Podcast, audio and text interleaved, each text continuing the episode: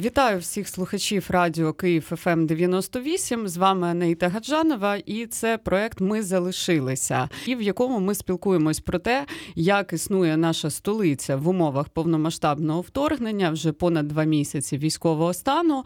І власне спілкуюся я з людьми, які безпосередньо дотичні до інфраструктурних, зокрема компаній, об'єктів, які забезпечують нам більш-менш комфортне існування в цих умовах. І моя сьогоднішня гостя Юлія Василенко, директорка з комунікацій Укрпошти. Вітаю! Добрий день, вітаю вас. І я сподіваюся, що ми сьогодні дуже детально поговоримо про те, як працює Укрпошта в, в умовах війни. Власне, я думаю, що розпочнемо ми з того, що у вас був певний досвід роботи на тимчасово окупованих територіях протягом всіх восьми попередніх років війни. Я маю на увазі Укрпошту. Можливо, ви розкажете, наскільки це був релевантний досвід в умовах, які зараз. Нас спіткали. А що е, стало для вас новими викликами, як для компанії, як для управлінців? Ну, останні вісім років ми працювали на підконтрольних нам територіях, тому. Е... Було менше викликів явно. Єдине, що люди, які на тих територіях знаходяться і працюють і живуть багато років, вони морально готові до цього, і вони, мабуть, не такі, не так сприймають те, що сталося 24 лютого, як там люди в центральній, східній і західній Україні. От тому зараз ми продовжуємо роботу в тих регіонах, звісно, з якимись певними обмеженнями. Враховуючи безпекову ситуацію, ми доставляємо пенсії. Це те, що в першу чергу потрібно, бо люди, які змогли виїхали звідти, залишилися, скоріш за все, люди більш похилого віку, і ну, пенсії це те, що вони чекають е, найперше, і те, що дає їм надію на те, що все буде нормально в майбутньому. Ну і, звісно, можливості для проживання. Тому ми шукаємо всі можливі варіанти, як доставити туди е, ці гроші готівкою, що важливо. І е, завдяки співпраці з місцевою владою і з органами, які нас захищають, нам вдається це робити. От буквально за квітень ми вже виплатили в Донецькій області на підконтрольній нам території, десь 80, до 90% пенсій, і навіть 16% у Луганській, де взагалі все складно. Там зараз не працює жодне наше стаціонарне відділення, але на пересувних ми доїжджаємо, щоб довести і гроші, пенсії, і якісь е, мінімальні продукти. Угу. А, Наскільки постраждала інфраструктура Укрпошти внаслідок останніх двох місяців? Не все зараз ще можна оцінити. Ми там заходимо туди, де звільняють наші захисники території, і вже ближче бачимо ситуацію. А якщо грубо оцінити, то це десь 500 відділення, які е, зруйновані частково чи зовсім, і десь ще 500, е, ті, що залишились зараз на неконтрольованій нами території. Ну, приблизно ось так. Е, як змінилась ваша робота в Києві? Зокрема, е, от як працювала Укрпошта да, останні два місяці від початку вторгнення і до нині? Можливо, ви вже поділили для себе на якісь етапи весь цей час, і як у вас все це Мабуть, відбувалося? як для більшості людей е, все це у нас як один день триває, тому важко сказати про якісь етапи. Ми єдине 24 лютого не виводили людей у відділення, поки не зрозуміли ситуацію, що відбулося, і як нам з цим далі жити і працювати працювати. З 25 лютого ми працюємо кожен день і надаємо максимум послуг е, там вже в залежності від регіону. Де це дозволяє ситуація. Тому а, зараз працює щодня десь біля 6 тисяч відділень, е, з них 4 е, з половиною, мабуть, стаціонарних, це куди людина може прийти у відділення, і більше 1300 пересувних, ті, які обслуговують найвіддаленіші населені пункти, села і так далі. Ну і звільнені території, де нашого відділення практично немає, угу. але ми можемо доїхати туди автівкою і надати ті послуги, які їх потребує населення. От тому Ми е, нас, мабуть, уже ковід в свій час підготував. навчив і підготував. Да. Тому всі швиденько зібралися, і ну, треба було багато переробити логістики, тому що раніше наші магістральні машини, наприклад, які доставляли посилки, вони виїжджали ввечері, і ніч вони їхали. Зранку вони привозили в інший ну, в обласний центр інший. То зараз е, блокпости, обмеження, комендантські години не дозволяють це робити, тому ми е, перелаштували всю логістику. Е, ми навіть налагодили експортні відправлення, домовилися про чартерний літак в США, щоб українські маленькі і середні підприємці мали змогу далі продавати свої товари на eBay і ці за кордон. І багато чого ми зробили ще. Давайте про да, це окремо поговоримо, так тому одразу. що, е, по-перше, я думаю, що Укрпошта зараз відіграє дуже важливу роль у перевезенні гуманітарних вантажів. Так, це теж. Напевно, розкажіть про це детальніше, в яких напрямках це відбувається, і кого це стосується першочергово. Ну, Ми в першу чергу, е, як член Всесвітнього поштового союзу, куди входять всі пошти світу, е, ми налагодили е, цю історію з ними. Вони в своїх країнах там на різних рівнях збирають гуманітарну допомогу, передають нам, і наш львівський склад обробляє це, і далі ми доставляємо це в ті області, в які, які в цьому які цього потребують. А щоб спростити трошки логістику і е, диверсифікувати потоки, тому що в нас же є і посилки, і гуманітарка, і евакуація бізнесів, і ще купа всього, а машин від цього не збільшилося. Ми ось буквально на початку квітня запустили з Укрзалізницею проект Залізна пошта, і наразі, ну можна сказати, відродили те, що 20 років. Е, перестало вже існувати, це доставка пошти залізницею. І таким чином ми маємо змогу швидше, оперативніше обробляти об'єми. І та гуманітарка, яка доїжджає до нас е, з різних країн світу, ну вона там ясна справа, зараз хаб в Польщі знаходиться.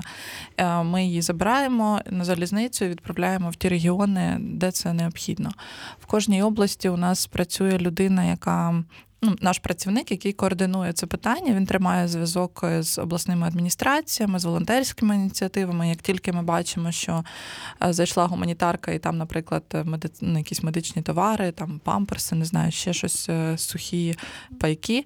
Ми одразу зв'язуємося з регіонами, питаємо, ось таке є, кому що треба, і в оперативному режимі направляємо ці потоки вже в ту область, яка е, чекає. Угу.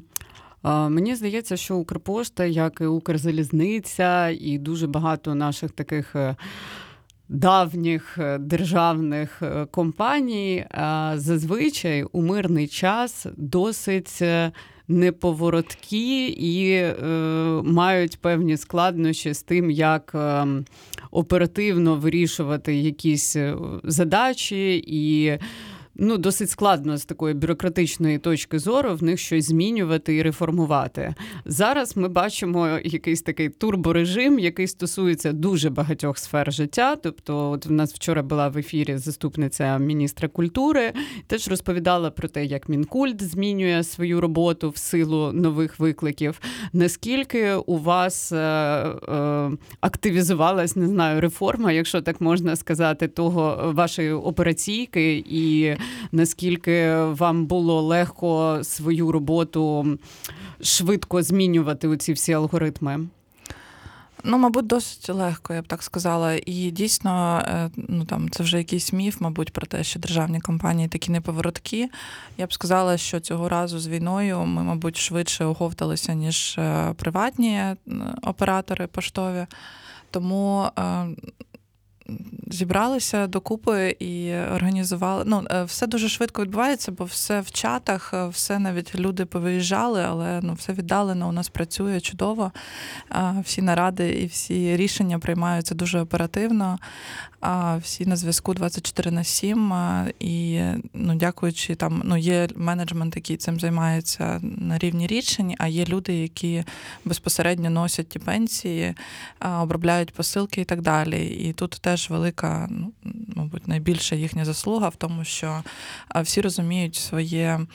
е, свою роль перед суспільством е, ну, в ці часи, і логістика зараз грає надзвичайно велику роль, тому немає іншого виходу і немає часу щось там розмусолювати, а треба брати і робити, тому що і пенсіонери чекають наші пенсії, продукти, люди чекають гуманітарку, бізнеси чекають евакуацію і чекають можливості продавати і відроджувати там свої маленькі якісь справи, які кормили їхні сім'ї. Тому е, роль дуже важлива і велика, і ми намагаємося її виправдовувати. Очікування. Якщо говорити про якісь неочевидні для широкого загалу функції, які виконує Укрпошта зараз. Неочевидні функції. Ну, а, ну логістичні це очевидні, да, можна сказати. А, Ну, я не знаю, мабуть, варто вже згадати нашу марку, тому що ну, це подія, яка потрясла країну і світ, можна так сказати. Давайте тоді про марку від від самого початку. А, Е, ну, марки в нас завжди були. І Я сама е, збирала в дитинстві клас. дуже так. Е, і ну, художні марки України час. вони дуже цінуються в світі. Ми неодноразово отримуємо нагороди за них. І ну, я особисто була в Монако в музеї марок. Е, і ну, думаю, боже, Монако. Цікаво, що там з марками в них зайшла, але можна сказати, що наші марки кращі, красивіші, і нам є що показувати. І я рада, що там остання марка з кораблем зробила фурор, фурор да, в світі. І зараз у нас півкраїни філателістів е, і півсвіту говорить про нашу марку. А Почалося та з чого почалося? З наших захисників, е, з них починається, ними закінчується відбуваються, і завдяки ним все це відбувається. А Ситуація з кораблем і напрямком, куди його відправили, не можна було пройти осторонь, тому одразу в голові виникла ідея, що треба терміново робити таку марку. Єдине, що коли ми анонсували тираж в один мільйон примірників, це десь в 10 разів більше, ніж зазвичай, тому ну, ми розуміли mm-hmm. там попити. І спрацювали на 1 мільйон. А потім на другий день після спецпогашення і запуску цієї марки наші захисники потопили корабелі, і вийшло так, що наша марка стала от справжнім символом всього цього. І стався такий ажіотаж. Тому зараз ми.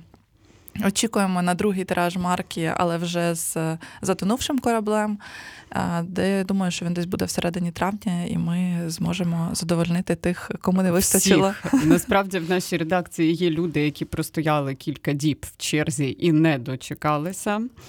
Тому наша редакція дуже вболіває на те, що ми нарешті теж собі щось таке пам'ятне зможемо урвати, що називається. А я бачила дуже багато постів е, цих е, невдоволень. Ну, типу, особисто я розумію, чому е, тираж марки має бути обмеженим, чому не можна надрукувати скільки завгодно і так далі.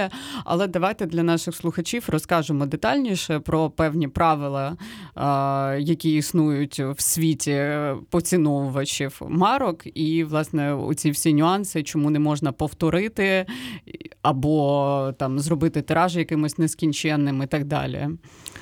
Ну, це колекційна річ, і це по суті марка це гроші.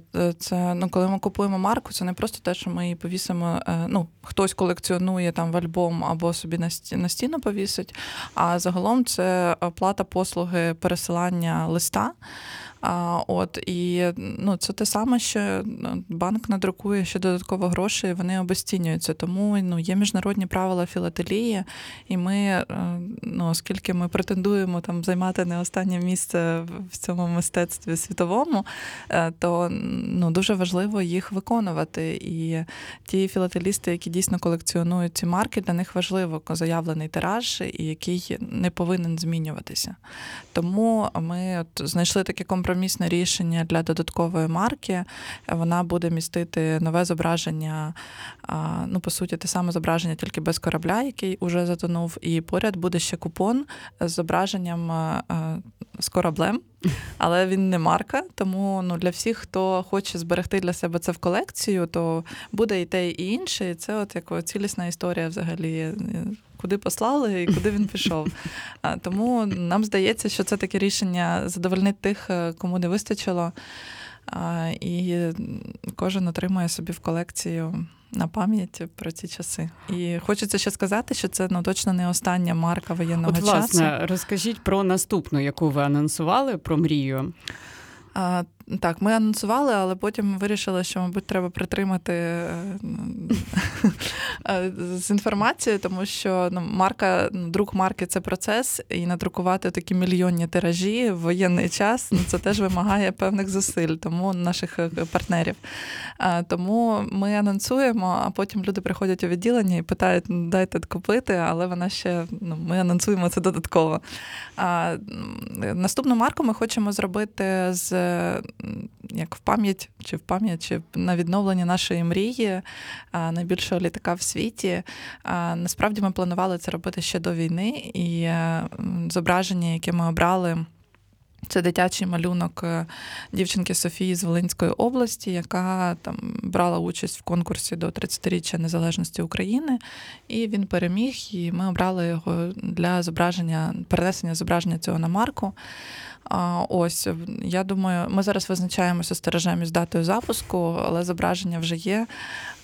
І чекаємо на нього. Я думаю, що ще в нас, е, ну звісно, мільйон ідей, бо ця війна породила так багато символів і того, що хочеться сплеск народного фольклору. Да, Хочеться запатентувати десь на марках і залишити собі в колекції.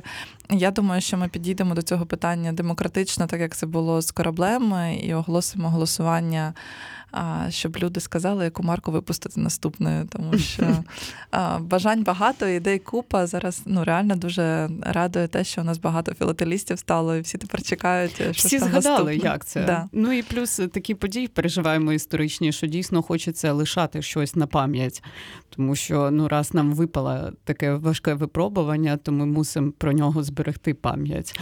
Ну так, і марки це щось таке незвичне і цікаве, мабуть, для збереження. Так, я хотіла ще останнє запитати стосовно того, е, як же працюватиме ваш е, сайт-магазин, тому що зараз е, дуже багато людей не розуміють, що відбувається, чому він не працює. А, Ну, разом з відкриттям магазину, ну, по-перше, варто сказати, що в нас був старий магазин до цього, і оскільки філателії завжди цікавилася така обмежена групка людей, то ну, ми планували його поновити і осучаснити, і зробити більш комфортним для користування. Але ну, враховуючи, скільки всього над чим ми працюємо одночасно, то ну, воно трошки відкладалося. І е, коли стався ажіотаж з цією маркою, ми вирішили, що. Ну, звісно, не можна людей так мучити, і треба швидко зробити сайт. Але враховуючи знову ж таки ажіотаж, е, ми отримали, окрім е, ну, десятків тисяч людей, які хочуть її купити одночасно, отримали ще й е, кібератаки з, від наших ворогів, з якими зараз ну, декілька днів працює наша команда, і ми готуємося до того, щоб коли вже ми відкриємо новий сайт, де я сподіваюся, вже буде і якийсь мерч, який теж люди чекають, там футболки, світшоти, uh магніти, то щоб він витримав е, всіх тих, хто погано до нас ставиться. Ось і тому е, я думаю, що на цих вихідних. Не хочу обіцяти прямо конкретно. Ми реально кожен день займаємося цим розумію. питанням. А, І думаю, що на цих вихідних ми його відновимо, анонсуємо і дамо можливість е, зайти і купити. Ми викладемо туди ще інші марки, які у нас були до цього на воєнну тематику. І люди, які почали цікавитися цією темою, зможуть придбати собі в колекцію те, що було, і те, що є.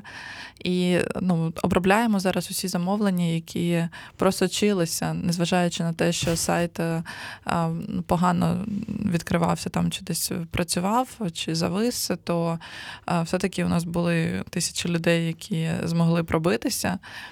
Ми зараз їх обробимо, і я сподіваюся, що. Ця довгождана марка доїде до до тих власників, хто її купив. І ще хочу сказати, що ми проводили конкурс на Прозоро. Ну разом не конкурс, а аукціон з нашими партнерами Прозоро. І ми цю марку продали ну там марку, конверт uh з е, підписами спец, першого спецпога... спецпогашення першого дня е, продали за 5 мільйонів гривень. І ці гроші підуть на ЗСУ. Тому це Все дуже попереду. класно, і насправді я споглядаю за аукціонами в онлайні, які відбуваються і на марку, і дивлюсь е, так, по- подивлюсь на оголошення на Віоліці і на OLX, і дійсно те, е, до яких е, масштабів зростає ціна, це просто феноменальна історія. Насправді дуже приємна, тому що дійсно люди почали цікавитись такими пам'ятними речима і тим, чим е, таким давно забутим насправді. Бо я в дитинстві дійсно колекціонувала, але десь, ну не знаю, років до 14. Потім дуже Мгм. багато приїздів було, і в мене просто колекція моя десь розгубилась в цьому всьому. Але в мене була дуже. Прям така масштабна. Бо я раніше, ну скажімо так, кожні вихідні я проводила якраз е, на головній пошті, бо я приходила, вишукувала ще раніше з рук же ж продавали. Тому це для мене така досить ну така дитяча приємна історія. Отже, я нагадаю, що спілкувались ми з Юлією Василенко, це директорка з комунікацій Укрпошти. Е, ц- Ви слухали програму, яка називається Ми залишились. З вами була Анаїта Гаджанова. Е, Я бажаю всім триматися. По-перше, звісно, берегти своїх рідних, близьких, і е, сподіваюся, що українська мрія, так само як і майбутня марка нова, присвячена їй, таки здійсниться, і перемога, звісно, буде за нами. Почуємось в наступних випусках в ефірі Радіо Київ ФМ 98.